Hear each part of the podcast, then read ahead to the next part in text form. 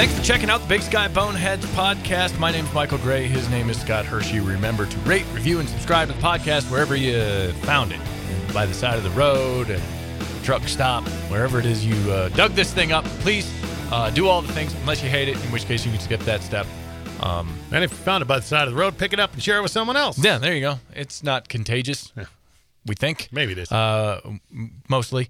Looking forward to our guest uh, this week, Tony Butler. Interesting guy, man. Uh, former West Point grad, black belt in jiu-jitsu, author, CEO. Um, his bullet points on LinkedIn are more successful than anything I've done, and uh, we haven't even talked to him yet. So that's coming up in a little bit. Uh, Montana's been in all of the headlines uh, this week with the floods and the closing of the north entrance to Yellowstone National Park, and it looks like that's on the mend.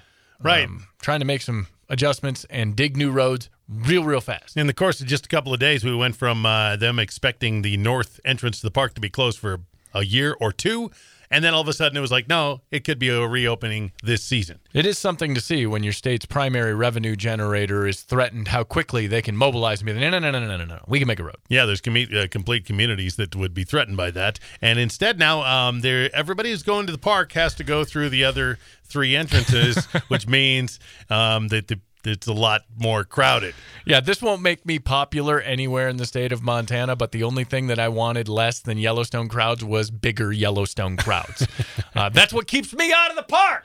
Is the fact that you see these people, they're lined up, and now we've got to do what is it? Odd numbered Tuesdays. Yeah, odd numbers on odd numbers. Even numbered license plates on the when the moon is waxing in Sagittarius or unless something. you're a motorcycle group, and then you have to go to the end of the line on the right, and then you have to come in on the other days. Uh, They came up with a numeric system, and this is really for the people that are traveling in from out of state. If you're coming to Yellowstone, you need to know these things. They've gone to a license plate number system. Oh. Where is it even? Was even it, on ev- e- if it ends in an even number, you only get to go on even dates, okay? and if it ends on an odd number, odd dates. And if you have a vanity plate, because you're You're odd. because you're a vanity plate guy, Uh, you're odd, yeah, and that's even even outside of this system. You're still odd. you paid the extra money. Now you go on the odd days. Uh, so yeah, that's all been going on, and it's uh, been something to see. Not just the local reaction, and obviously uh, the federal, state, and local governments trying to mobilize because it really is a big problem for all of those communities down there that were devastated not only by the floods but by the financial impact of having all of those people and all of that business taken away from them. Uh, but we've got celebrities kicking in. yeah. All of a sudden, John Mayer jumped up like Punxsutawney Right. Phil. He's like, man, I'm gonna do some stuff. John Mayer and Kelly, and uh, he's he's helping with the, the text number and his social media. He's got a lot of social media followers. He's got you know maybe if his fans chip in, that'll help. People I like just him. thought of something though. I thought of a great idea. What if they treated Yellowstone Park now like a very hip nightclub? What if they had like a velvet rope? What if you had to prove that you were worthy to get in? Like only the cool people get in. Only Right. would be only the touristy of the tourists get in. Like they'd have to look in your car and they'd say, "All right, Dad, cargo shorts, check. All right, sandals, socks, you're good. How about the kids? Let's take a look at those. All right, they got the touristy T-shirts on, and then somebody's got to have a big camera. Who's got okay, big camera? You're in." And instead of this doing it by this stupid number system on the license plates, we just have big night guards, uh, those like security guards who let in people who fit. Here's the thing nobody said. I haven't heard anybody bring this up. But with the north entrance washed out and it's down for we don't know how long, right? Mhm, so you right. can't go through Gardner, you can't even get into the park. The five entrances of the park, three of them are currently open. The the north entrance one, what are the animals doing while we're not in there? What's that going to look like? The same thing. What happens if? I don't think they change. Look, but here's the thing. Okay. They're they're getting used to having there's no more traffic. They're not dealing with people. What happens if we go through all this trouble? We spend a billion dollars, however much it takes, drill a new road through a new mountain. We get this shiny new everything. We put up the new gates. Gardner is thrilled. Everybody books their room. They line up with their stupid RVs and their stupid Subarus, and they're ready to go with their kids and everything else. And they go in, and the bears are just sitting there like, finally! And they eat the first person that comes through the gate. what happens? Somebody, it's going to be somebody from Oregon. They're going to get out. They're going to see a baby bear. The baby bear is going to be bait. All right. Mama's just going to say, you know what? They seem to like you guys. I'm going to sit you by the roadside. They're going to get out of their car and then wham! And then Trevor gets eaten by a bear, and you know it's all going to be on film because they're going to tape that first person through the north entrance of Yellowstone like they're launching the Titanic. You know they're going to do that. The second guy's going to drive past and go in. That's what's going to happen. So, if you're hearing me and you think about this, remember that. If you want to be there for the grand reopening of the north entrance of Yellowstone, be the second guy. Don't be the first guy. I worry for the first guy's safety. I feel like the first guy's going to be food because those animals are used to seeing people, and then people are going to go in. And they're like, I don't know. I guess we hang out in what's left of the road now. And then some guy's going to come along in a car and like, oh, that's right, they're tasty. Hmm. What if they just get punted by a bison? I hope so. Oh my God, what great fun that would be. They should wear GoPros so we can watch it in real time. Everybody get a GoPro. Just, just live stream. Put it on your little funny hat that you got at REI and then and then walk in the park just to see what happens. Because you've seen it in places like Chernobyl, right? We uh, Right. blew up Chernobyl, left it alone, and then we come back 20 years later when the radiation dies down a little bit and you got your hazmat suit on, and what you find out are there are radioactive wolves everywhere. well, there's no radioactivity where this is involved. It's just the people go away. The animals are going to be like, nice. Yep. And then somebody's going to get eaten when they go back in the park to the north entrance. I haven't been able to shake this thought for a few days. Yeah. I'm I'm not well. All of that said, it is time to welcome our guest. I'm super excited for this conversation, if only because uh, we're both out way over our skis with this guy. As we welcome West Point graduate, businessman, jujitsu instructor, author, Bronze Star recipient. I could go on, but I'm already embarrassed. Uh, Tony Butler, how are you, sir? Hey, I appreciate you guys for having me on. Hey, man, thank you uh, for coming in. Uh, all of those things. We, we're going to get to all of those things. You know what I like immediately Um, is you just said all those things and you expect the Rock to come on, Right. And uh, Tony's very soft spoken, and uh, I'm sure he's a man of action. But we're going to get him to talk a little bit today. Well, and I, yeah, I think that's I think that's kind of a part of, and I know a few. Uh, that's a part of that military culture that you come from. Uh, you know, Ranger School and all of these things. The guys that I've met with anything like your background, they all tend to be the least assuming, and and it's terrifying because I always want to know where you guys are in a crowded environment. Where is that guy? I don't. I want to know where you guys are at. Well, I, I I think a lot of that has to do with when you're in, you're surrounded by a bunch of guys that know what they're doing. You know, and for the most part, they don't need a lot of direction. They just need someone Sure. to kind of manage the emotions. Well, so you know, we work in radio, which is the exact opposite. It's an entire industry where no one knows what they're doing, Right. and chaos is kind of the the rule. It's Yeah, an, we're loud people of little substance, so it's kind of the opposite. it's an entire industry built on C students. Yeah. Um, let's start with uh, the jujitsu stuff. Let's just start there. Okay. Because that was the thing. I kind of I found you um, by mistake. I heard a thing about uh, you know kids and an open house and a jujitsu school. I've trained a little. That's Yeah, all I'm yeah. going to say. What belt? You, belts? oh, I'm a black belt. Okay. okay. Yeah, I've been training over 20 He- years. He says that like I. No, I've had coffee. I'm Right. Uh, I'm all right. I, I've trained a little bit enough to know that it's um, hard.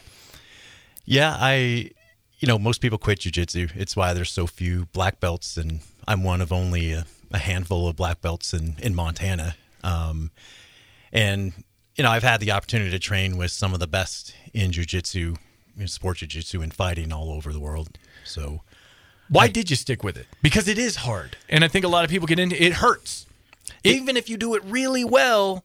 It hurts. it doesn't hurt most of the time. I'll say it. It's hard all of the time, though. Right. That, that's the one thing. I, I think the big difference between jujitsu and most other martial arts is the level of intensity that you can experience. You know, a lot. And when you know when you're in regular karate or taekwondo, and they have a they have a kata, and you know you're you're waving your fist in the air. Well, it's, it's not really doing anything. But with jujitsu, when you win a jujitsu match against a fully resisting opponent, you actually want to fight. You know, we don't actually punch and kick, but if we did, it, it would still be pretty much the Oh, it's same. a fight. And if you watch the UFC, you know, obviously jujitsu's one third of it. So you have wrestling, Muay Thai, and jujitsu, and that's that's part of the fight. But in the original UFCs, it was designed by Brazilians, by the Gracies, to be a fight. And you know, um, for me, I think I've stuck with it for so long. It's just therapy. You know, you you're there with a group of friends who can wake up in the morning, you go train, You know, maybe you train in the night, and uh, you know, it's one of those things where you battle with your friends, and at the end of the class, you just feel good. There's no, there's no ego, there's no stress. You're just on the mat, faced with an opponent, your partners. So it's it's uh, it's a lot of fun. I think a lot of people know that there are um, there are differences to martial arts disciplines, and uh, all I know about uh, jujitsu is is from watching uh, Royce Gracie and some of the Gracies who were in MMA um, in the early parts of it, and I know uh, what they were doing was a lot of ground based stuff. So, kind of, what is the overall kind of signature of jujitsu as compared with the other forms? The signature of the signature of jujitsu is that it's real.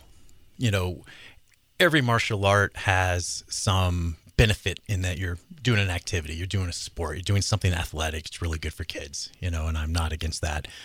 But the one thing that differentiates jujitsu again um, versus every other martial art out there, it's proven in a fight. It's proven in every single situation you can think of in in terms of fighting, and it's just pragmatic and it's really good for someone who is smaller and skilled to overcome someone who's bigger than they are. You know, I think that's the the big. There's no there's no kata in jujitsu. Either you're able to overcome and win, or you're not. There's no paint the fence. There's no paint the fence. There's no. It, it's funny because I quote Mr. Miyagi in every class that I teach. I'm like, okay, listen, Mr. Miyagi said, "Look, eye, look, eye. Don't look at their eyes. Look at their hands. All the bad stuff comes from their hands." Yeah, Their eyes don't hit you. their eyes do not hit you. That's exactly right. You know, and I, I've I've taught law enforcement all around the country and been at the Secret Service Academy and you know, with people who are experiencing violence on a daily basis. And there's been all kinds of studies, especially coming out of Texas, that law enforcement who use jujitsu, they actually have fewer injuries on the job, fewer times when they gotta escalate force to something different rather than just laying hands on someone and, and submitting them and like making them comply.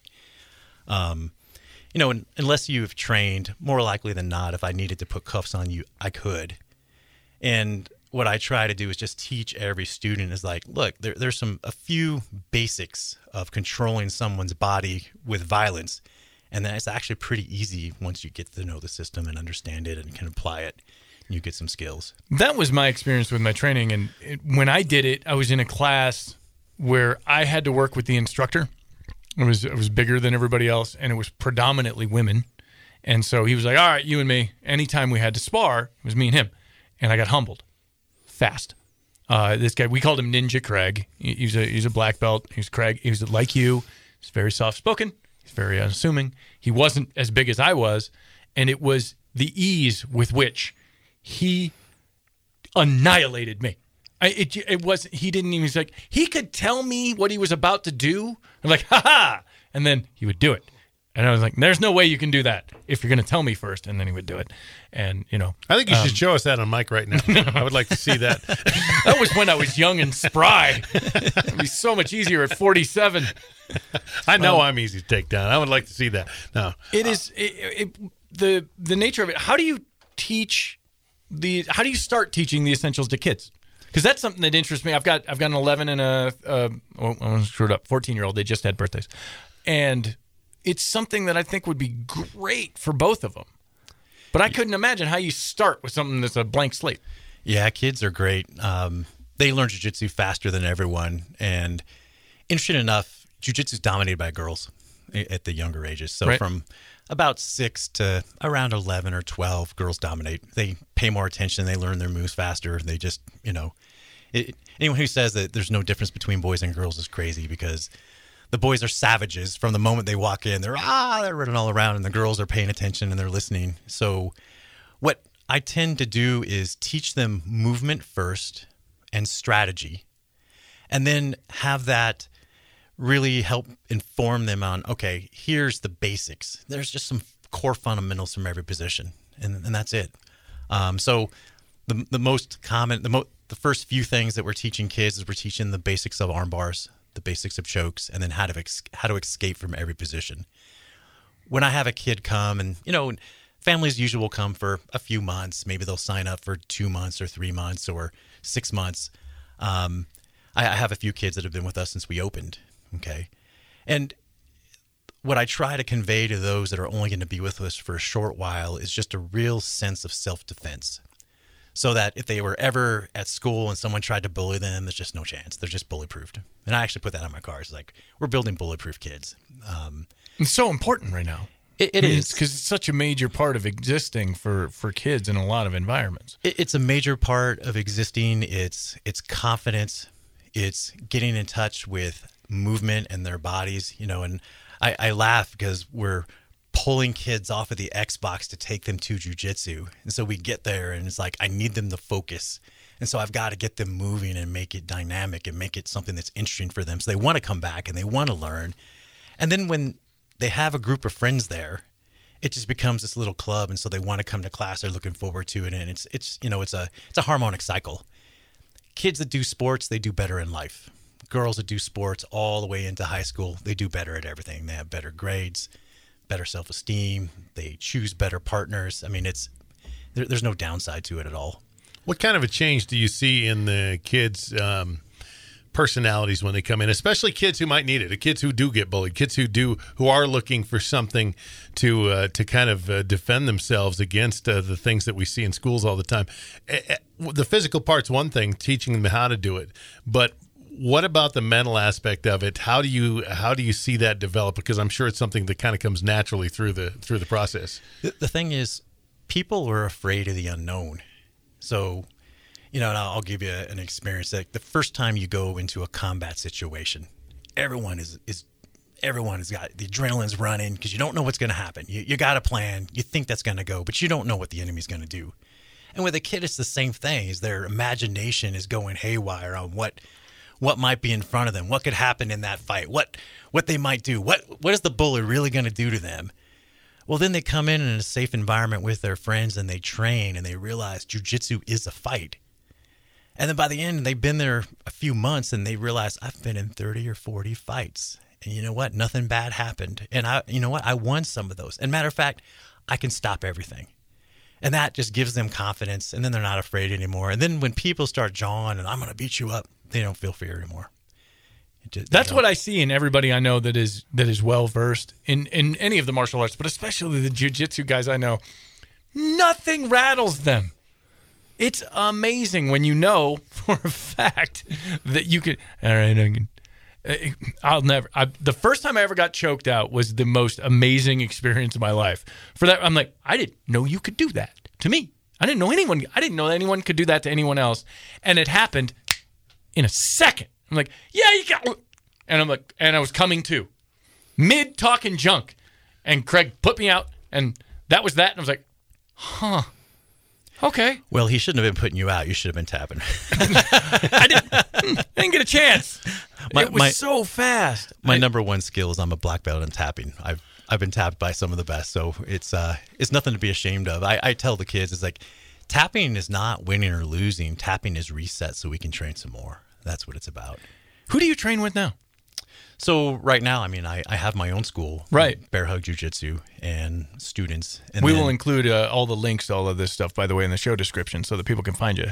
Yeah, I appreciate that. Um, and then I actually I took I got my black belt from a guy here in town, Jim Collins. He was Montana's first black belt. And Jim used to be on the professional rodeo circuit, big, strong, scary, scary guy. He used to work for the UFC. He was on um, Dana White's security team and done bouncing and things. And he's super tough, really good. He's been training well over 25 years. Um, and then he was under this Brazilian guy named Fredson Paixão, who's a world champion. And Fredson lives in Vegas now, and he comes up to Montana all the time. And those are the guys that you roll with. Those are the guys that I train with and learn from myself, and I spend most of my time teaching these days. Um, I've been a black belt. I've been training for a long, long time. I I had trained back east for a number of years in New York City, and my original teacher was Marcelo Garcia, who's like in jujitsu, he's like the Michael Jordan of jujitsu. Right. You know, he invented some of the moves that I'm teaching. um, he's this little guy, and just in his day, he was he was the best ever. So um, yeah, I've been really fortunate in that. I've had some interactions with some great people. I, I trained with Royce Gracie quite a bit. I trained with his cousin Rodrigo Gracie. Um, back when I thought I was going to do MMA, Rodrigo was just coming back from Japan. He was in he was in Pride. They used to have a it was bought by the UFC. Right. And Rodrigo came and he's like he's putting on an MMA seminar. So I go to this seminar with Rodrigo and at the end of it it was really good, really technical. And at the end of it, you know, this is a guy who's done jiu-jitsu his entire life. The only thing he's done his whole life is fight. And so we're you know, we're doing some friendly matches, no no punches, but we had gloves on. And so I get in the ring with him and whew, I jump down there and I start, I pull a single leg on him. I'm like, oh my God, get this on video. I'm about to take Rodrigo down. you know, I'm like, and then he presses me over his head. and l- luckily for me, you know, his counter was, you know, was very good and he was way stronger than me and like way better in every way. And as he puts me down gently and doesn't hurt me, I realize maybe I won't be that good at UFC. now, now with these things, uh, and and we're going to uh, talk about ranger training being one of them as well about, about that aspect of your life. But what do you? Um, I know you talked about kids in fear and, and people with fear. How do you teach people? How do you how do you get people? To basically almost embrace the pain part of it. Because there is pain. There's a difference between you know pain and and injury pain where, where you're you know you're in a position in a fight where somebody's actually injuring your body. But the pain aspect of it getting punched in the face once getting that that fear how do you how do you approach that with these kids before do you do it before they start grappling? So with the kids we don't do any striking at all. None. Um, i i'm not i've had a couple of different boxing instructors approach us and say, "Hey, we want to do kids boxing." And like, not at this gym. And, and, the reason for that is, I don't want young kids being hit in the head. Mm-hmm. Don't like it. There's tons of data that it's not a good thing for them. I want them to do the opposite. I want them to understand the whole process and have it not be painful, have it be hard, but not painful. And to ease them into it. So they've seen this scenario over and over and over again. And so then when something finally does happen, they've already seen it. They already understand. So they're not afraid of it and they approach it. Um, I think about like, you, you ever hunt? Oh, yeah. So think about the first time, like the very first time you're behind a rifle and you're looking at an elk, you're looking at a deer, and you're like, oh my gosh, and your heart is like elevated and you're like, you're getting ready to pull the trigger. Well, that first time is totally different than the third, the fourth, the fifth, the tenth time. Mm-hmm. Okay. And with the kids, it's the exact same way where we're helping them build confidence then a little bit at a time, a little bit, brick by brick by brick. And then one day at the end, they realize, you know what? No one can stop me. Nothing can stop me. No one can hurt me. So the pain aspect is once if you're feeling it, there's something you can do about it to stop That's it. exactly it. Is they build confidence by coming to class and building skill.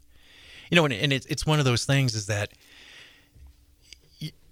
fear of the unknown is way worse than what's right in front of you and happening right in the moment. That's the difference, you know. And for kids, it's um, you know, sometimes we'll get a kid who's real shy and they're quiet and they don't want to do anything, and and I, I, say, I say, you see that little girl over there? She's only five. She's doing her moves. Like you can do this too, right? Another kid did it. You can do it too. Mm-hmm. There's nothing stopping you. Let's let's try. Let's try. So just ease them into it.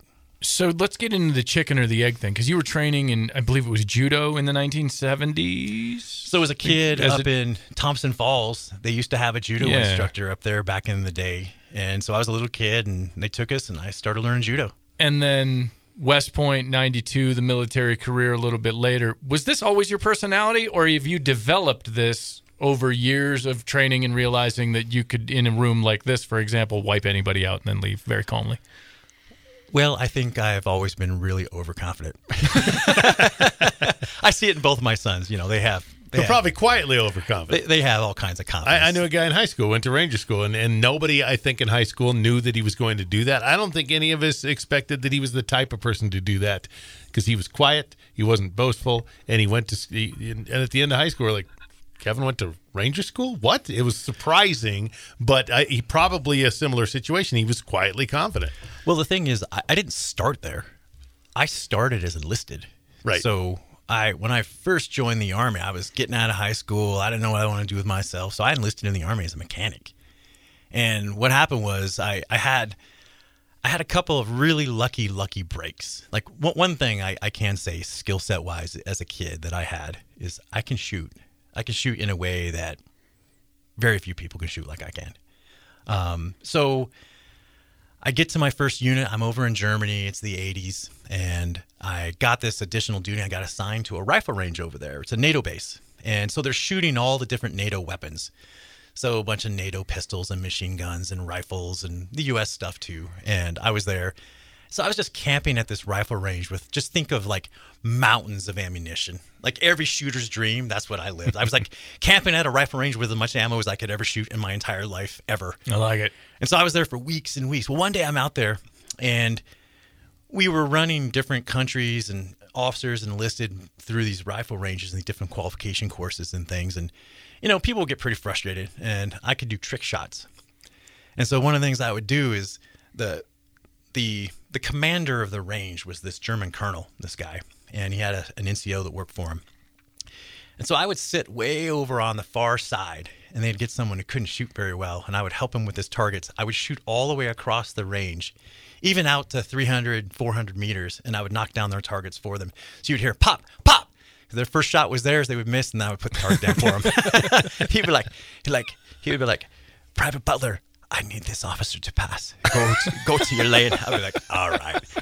And so I would just be down there, and they're like, doo, doo, doo, doo. he doesn't know that I'm shooting his lane. well, so one day I'm out there and I'm doing that, and there's this American officer who was West Point grad, and he had been the captain of the pistol and rifle team at West Point, and he saw me shooting. And at the time, I was a private E2, so I just got promoted, my first my first promotion. He comes up to me and he's like, "Hey, and I, yes, sir. What's up? And he's like, I've never seen anyone shoot like that. He's like, you should go to West Point and be on the pistol team, and rifle team. I was like, really? What is that? I, I mean, I didn't even know what it was. And I mean, no one in my no one in my family even graduated high school. So both my parents were high school dropouts. My mom got pregnant when she was 16. Um, so I didn't have this like pathway to college. It wasn't even something that was on my my radar. And so it just happened. I was in a nuclear unit at the time back in the day when the army used to have nukes. Mm-hmm. So in those units, all of the officers are one level above normal. So like a company commander is a major, the battalion commander is a colonel, a full colonel, you know, the brigade commander is a general. And it just happened for whatever reason, luck you might call it. Everyone in my chain of command was a West Point grad. And so I didn't know any of these guys. That Lieutenant Frost was his name. He took me and he helped me get letters of recommendation from everyone in the chain. They all gave him just didn't even know me on his recommendation and they read what I had done in, in with the shooting and whatnot, and they referred me to West Point. So I apply and I don't get in. And West Point's like, well, you're not really qualified. You don't have your test scores weren't high, and you didn't have good enough grades in high school. They're like, so we want you to go to the prep school. So West Point has a prep school, and that time it used to be down in southern New Jersey.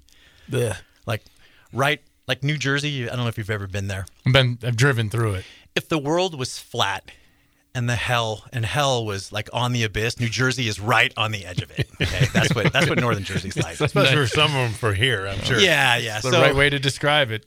So they they send us they send me down to Jersey, and you get there and there's about 300 guys and you're competing and and some women also, and you're competing for appointments, and so.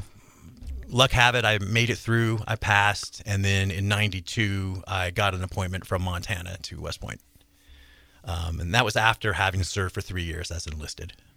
So, so then you're four years through that. Yep. So then one year at the prep school, then four years at West Point, and then I got commissioned as a an infantry officer. And then all infantry officers have the exact same career path. They all you go to the infantry officer's basic course, and then you go to ranger school, and then if you pass those two things, then you go out into the ranks and uh, I didn't pass ranger school. So I went the first time, failed miserably, um, was out like around week three, tore my shoulder, tore, tore my rotator cuff.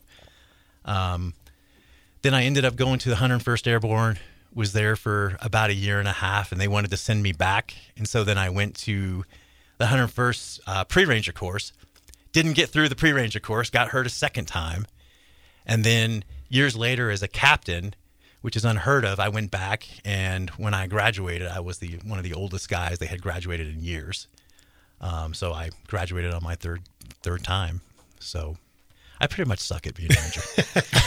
so, um, but you know, and just to clarify, that's a graduate of the Ranger School. I did not serve in the Ranger Regiment, and there's a there's a distinction in the community. So, anyone asks me, "Hey, are you Special Forces?" No, I wasn't Special Forces. I was infantry, and I was Ranger qualified, but not Special Forces. It's not it. Well, the good news is nobody in this room uh, approaches any of that. If you suck at being a ranger, then we're, I don't know what kind of diabolical level of bad.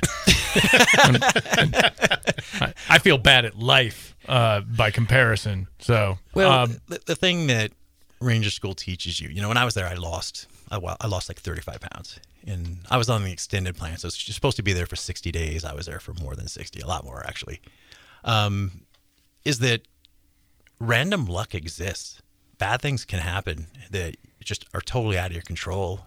I, I was on a patrol while I was there, and we're walking back, and I had this guy from uh, an SF guy was in my he was in my patrol, and we're walking back. We're done.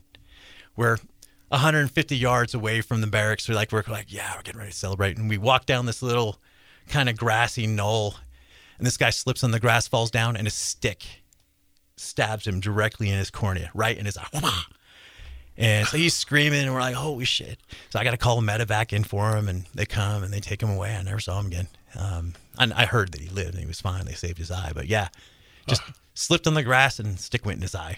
Um, random happens, and you know, and just it's out of your control. Nothing you can do. And I know a lot of people. You know, we hear we hear stories of schools like that. The, the things you have to go through. What is what aspect of the of the Ranger School was the toughest, and how many times did you have to do it? Yep. The you know, I spent way more time there than I probably should have. but then when I started getting into different wartime situations and doing deployments and I look back on that time I'm like, you know what? War's not that hard. At least I get to eat most of the time and if I don't have any food, I'll steal it from the enemy. So, you know, it's it's a little bit easier than that. because you're not being starved and you're not you know the, the physicality of it is not quite as bad um, just because you have a little more rest because at ranger school it's a they're making it hard they're making it as painful as they possibly can because their number one goal in life is to make you quit because that's their goal like they can make you quit and they can break it that's what they're really looking for because they want you to be mentally strong more than anything else how does that inform your civilian life? Because you've had a pretty big cross section throughout the military, going in uh, straight out of high school, West Point, not West Point, now West Point again. Yeah. Then you know Ranger training times two or three. You, when you come out of all of that, all of that's still contained inside of that military structure, which um, is pretty strong. Well You come into the civilian world and you get to do whatever you want, and you are one of the few people who could quite literally do probably almost anything you wanted. I think the one skill that it gave me, because when I first got out, you know, I did everything wrong when I transitioned back to civilian life. So my my wife and I had only been married for about 18 months. She was pregnant. I was changing careers. So we changed careers, moved, bought a house, and had a baby all in the same month. So don't do that. It's really, really stressful. um, you know, and so I had no idea how to make money or how to work or what to do as a civilian because they don't pay you a lot of money for punching people in the face. You know, it's just not it's not a good career. Um, and I came back came back to Helena, came back to Montana. My parents and my brothers are all here, and I was looking for a job and I couldn't find anything. And I ended up at a uh, manufacturing plant in Connecticut. It's the only job I could find at the time, working as a project manager at this big, big manufacturing place. And I get there and I'm like, God, this is the end of the world. I can't even imagine. What am I doing here? and, you know, the people there were really nice, really fine people. And I learned so much about business. And it was, it was actually, it was a really big business, but it was privately owned by this guy. And the one thing that I took from the military that helped me when I started my career was just being relentless. Like just recognizing that if someone else did something, you can do it too. And I think that's like the one thing that I was like, man, if this guy like he built this giant business all by himself, like he got started, like man, I could do something like that. Why? I went to Ranger School, right? I, I survived the war. I spent two and a half years in combat zones and danger areas and stuff, and I made it from through that crap. Like, what are they going to do? Kill me? Like, no, it's not that bad. Um, you know, the next thing I know, I ended up in a sales job and I helped them scale. And then I ended up at a tech startup in New York City. Um, which was like going to a foreign country. I don't know if you've ever been to the city. You know, I didn't even know how to ride the subway, and they this tech startup they found out about me and they invited me down. So I went down to the city. I learned how to ride the subway, and I went and I interviewed for a job. And the first hiring manager, he looks at my resume and he looks at me and he just pushes he just pushes it back across the table. He's like, "What are you doing here? You're like not qualified at all." And I'm like, "I don't know. They invited me." So I went through all of the interviews and they hired me. And a few years later, so we started out. I think I was like employee number 47, something like that. And a few years later, you know, I had over 700 employees, and I was their number one guy in the world. So the U.S., Europe, Australia, and I was doing sales for them. And while I was there, since it was a startup, they didn't really have a marketing team, a little bit. And I helped with the messaging. I helped set up marketing. I did some of my own marketing. And towards the end of the gig, a partner of that company invited me over and hired me to come over and build a sales and marketing team for them. And so I went over and started doing that. It was a tech, an IT support company. And two years in, their board, um, they appointed me CEO. And so, big jump. Um, Really are doing all the things. I, I did some things, you know, and I had an IT background at West Point. That was my, my I had a, a double major. So my engineering track was information systems, and my major was Russian. So, and that's why I'm married to a Russian woman. Um, and you know, so I helped scale that company, and after a couple years, we sold it off. So I knew about six months I was going to be leaving, and then that's when I started this business, um, which is one of I think six businesses I've started. So It's almost like we're interviewing three people, and, and it's all in one. It's just uh, it's fascinating. Yeah, we're interviewing three people, and they all would kick my ass at whatever it is they're good at. Smarter, tougher, all those things. exactly. How do you? Uh, I know, I know, Mike and I struggle with this, and and I can't imagine. Uh, maybe maybe we need some some sort of instruction on how to deal with as we look at at, at basically society. And, and the softness of where we are and how soft it's becoming. How do you handle things like that? Because that that's our perception. Mike and I talk about it all the time. About we, we you know we just live in a world where where attitudes like yours and and toughness like yours physically all these things you're overcoming and and your attitude of of anything can be done um, a lot of those things are completely fading and and how do you keep yourself from just commenting 24/7 on people and and and going you know you're this is this is Oh, the- this- this is a lot you, you you've got it pretty easy Stupid nerfed up world that we lived in. I, I do my best to mind my own business. That's that's the number one thing. It's Well, if you've got just six, I guess probably takes most of the day. I, I mind my own business. That's what I do. And, you know, it's funny because over the years, you know, I've hired and fired a lot of people. And, you know, you get employees and they come in and they tell you their problems. And, and I look at them, I'm like, you realize these are not problems. these are all first world problems. Like, there's nothing in front of you that's hard, you know, because the thing I think we, we've missed, and this is one thing that I just loved that I got from the Army was, you know, I've visited dozens of countries and I've been to real third world countries, you know, where sewage is running in the street as normal. Mm-hmm. Okay. And we don't have that here. Like, our idea of hard is my Uber was late and my pizza was cold. Oh, You know, God it's help me if the Wi-Fi goes out. God Right. help me if Yeah. the Wi-Fi is out. like, like mo- most of our problems are first world problems, and we recognize that those aren't just they're just not that real. They're just not that big of a deal. Then what happens is it just helps you focus on okay, something bad happens to me. So you know, life happens. Life goes wrong. You know, what do I do? What what what actions am I actually going to take? You know, am I sitting on the couch? Am I yelling and screaming and crying and bawling to myself, or am I actually getting up and doing something about it? You know, and I think that's the that's the big differentiator that people are missing. Um, so I have a rule in the gym: no whining allowed, boys and girls. Doesn't matter what their age, adults even. No, no whining. There's no. This is this is a whining free zone. I love it. You can't come in here and complain about your life. You can't come in here and complain about your boss or anything else that's going on. You can't come in here and tell me you're old because you're not older than me. So it's one of those. Um, and it's everyone's got problems, and how we deal with them. That's what matters. do you have kids I do. I have two boys. and have they picked up on this are they are they uh, uh, I mean I'm sure that the that obviously has been instilled in them a little bit but how have they carried on with that you know, I both of my boys are doing really well, and I think some of it is a little tough love, and they've got a real smart genius mother, so she she kind of tempers my hard edges. I Is that a bilingual household? It is. It is. Um, both of my boys speak fluent Russian. Oh, so they know when they're getting cussed out. Oh, oh yeah, yeah, yeah. I know when I'm getting cussed out. It's well, uh, my my grandmother was French first, and that's how I knew she was mad at me. Because all of a sudden, some uh, some gibberish started coming out of her mouth. I was five. I'm like, I couldn't understand a word of it, but I'm like, oh, the old lady's mad. yeah, yeah. But that was the only way I knew. you know, and my my wife comes from a, a very pragmatic background. I mean, she was in Russia back when you know they were having shortages and bread lines, and you know everything was disappearing from the stores. I mean, she was there during you know Sovietsky Soyuz, like back when the Soviet Union was there. Uh, so she doesn't miss it. She doesn't miss it at all. She likes America.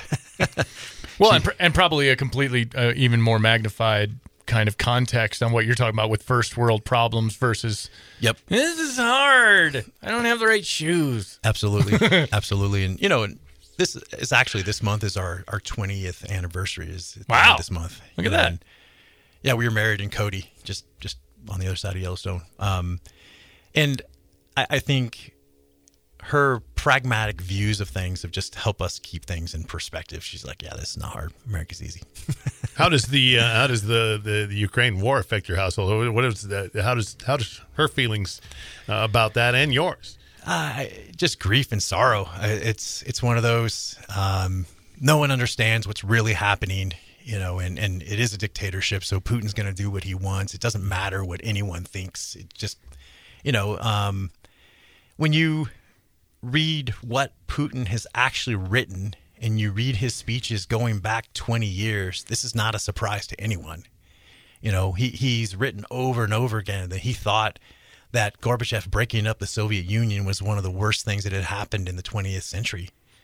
You know, and they, they were moving toward having a unified government that ran most of the world. That, that's what that's that's what the idealism was behind Right. it. Now, the reality of it for all of the people that were under it was not so great, obviously. Um, you know, and all the people disappearing and in gulags and, and prisons and you know, it was just this horrible thing. But the idealism at the base of it was real. Uh, well, and he's been wanting to get the band back together for a long time. It's not a surprise. Right. It's definitely not a surprise. And he's told us exactly what he's going to do. We just didn't believe him. And now that it's happening, everyone's like waving their hands and saying, We didn't know this was going to happen. It's like, Yeah, yeah, we actually did. We knew this. Well, and as a combat specialist, are you surprised at all by the Ukrainian opposition? Because I know that was the the eye opener for me. According to everything you read and all the stuff, he was going to stomp in and knock this out in a weekend, and then everybody east of Kiev was like, "Yeah, no, uh, I'm going to shoot you." Well, the difference has to do with identity and how people think of themselves and they think of how they think of their families. And I think that there's definitely some animosity between the Ukrainians and Russian going back decades, you know, 50 years. Long back- time. All the way back to World War II and before. You know, and Putin is citing things. He's like, Kiev used to be the head of Russia. It used to be part of Russia. Like, well, yes, but that was hundreds of years ago. And Like, not far back? voluntarily. and not voluntarily. How far back are we going to go? Um, you know, so when you look at that versus Afghanistan, I think no one was surprised about Afghanistan because there's not a real national identity there. They don't think of themselves as Afghanis and they're a unified country with a unified ideal of how things should be. It's just not like that. Where Ukraine had that. I think Ukrainians are definitely, you know, they're going to fight as hard as they can and with whatever weapons we give them. Um, you know, can they beat Russia? It, it remains to be seen. I don't know. All of this is a great segue for the other thing you do in your spare time when you're not running businesses or speaking in Russian. Uh, primal storytelling. You got a book coming up this fall. Uh, now I'm going to have to read it. Uh, So- getting a little bit of a preview into what might be in it. Uh, talk to me about that. How did that come about? And, you know, what was the experience like putting that thing together? Well, the experience of writing is basically two years worth of visits to the dentist. So every day you sit down and it's like drilling molars. It's, writing is hard, you know, at least for me. You know, I'm not that good at it. It's the second book that I've done, but this is the first, like, really, I think, national kind of idea that I've had. You know, primal storytelling is this idea. And I actually, I didn't realize that I got the basis for it from some combat experiences. And one of the things that happened when I was in Iraq was uh, was in this town called Fallujah. Kind of on the outsides of Baghdad. A lot of fighting's going on there, and a lot of resistance, a lot of, a lot of bad battles there. And you know, the longer we were in country, and the more daily combat, the more casualties that we took, the more of our guys that were killed. You know, managing the emotions on a daily basis, managing anger. Like, what do you do when you got to go and fight and everyone wants to kill someone? You know, whether they need to be killed or not. Like, that's a difficult thing. And, you know, it's when I really learned the difference between kind of your surface emotions and those primal emotions that come out and they drive you. And sometimes you, they're good for you and sometimes they're not. So, as I'm doing all of these startups, one of the things that came out was, you know, obviously I had to do a lot of marketing. I had to like learn like what moves people to take action from a marketing standpoint. And I, I did a I did a cross section study of and discovered this thing called evolutionary psychology.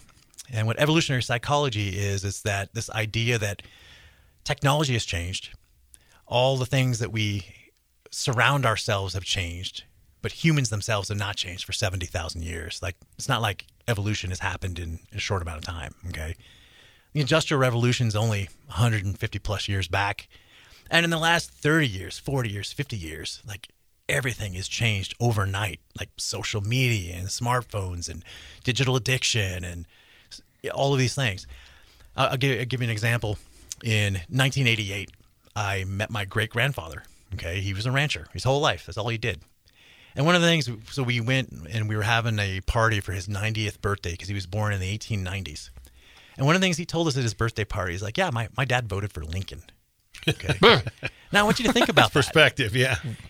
In his life, when he was born, he was born at home in a house made of earth and wood with a well they dug themselves, an outhouse. Basically the same technology they had when the Romans, you know, ruled ruled ruled the Mediterranean um, and most of the known world. Like it was the same technology.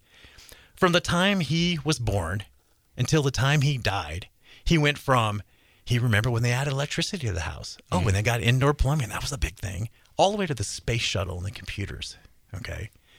Now we're looking at artificial intelligence and hey, we're going to start a colony on Mars and we got smart cars that are driving for us. And you know, I mean, it's just it's just this earth-shattering change, but you know what? We haven't changed. So primal storytelling it's about how to create marketing that's for humans and not for the bots. Like how do you create a, a a campaign that's going to go viral? Well, you link it to primal emotions. You link it to those things that make us human. All of the top marketers, all of them, in every category, you can look at whether it's healthcare or electric cars or selling baby formula, whatever it is. When they link a campaign to a primal emotion and they're more human with it, it's 10x the response rate. It's 10x the movement and the sales that you're going to get with any other kind of campaign. That's why most corporate blogs fail. Why do they fail? Because they're writing about themselves. They're writing about the stuff they do. Mm-hmm. Hey, we make fences. And here's how big the fences are, and here's how wide they are, and we can put them out. And you know, no one cares about your fences. They don't. You know, and so what I do is I help companies think of a story and a series of stories that they can link out to their audience using primal storytelling.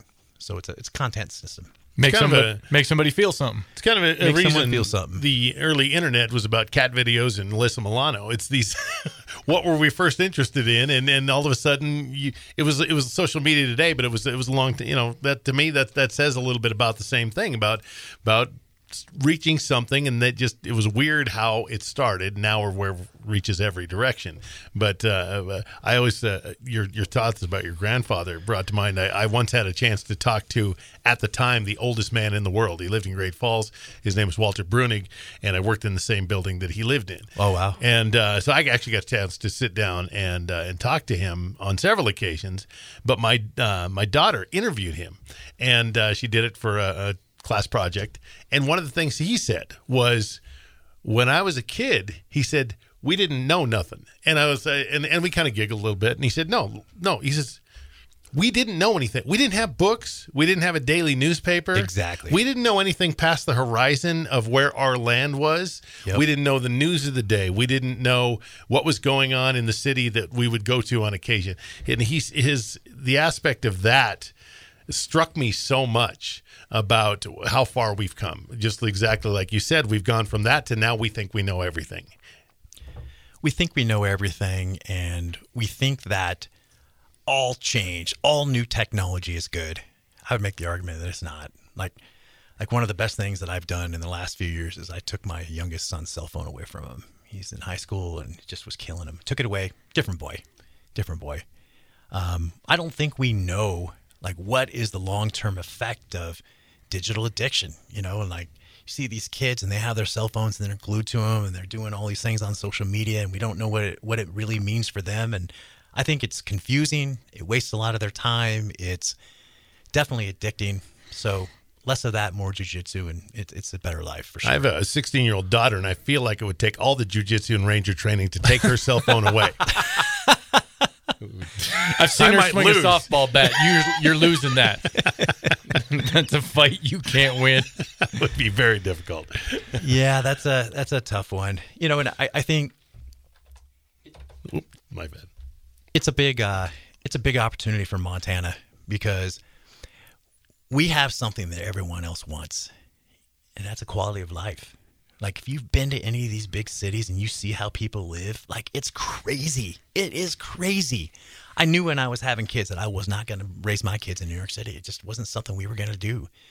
So when I finally made the leap to move everything back to Montana and come back to Helena, I was like, this is something I have to do, whether it costs me a lot of money or not, or I lose some business. I actually I don't care.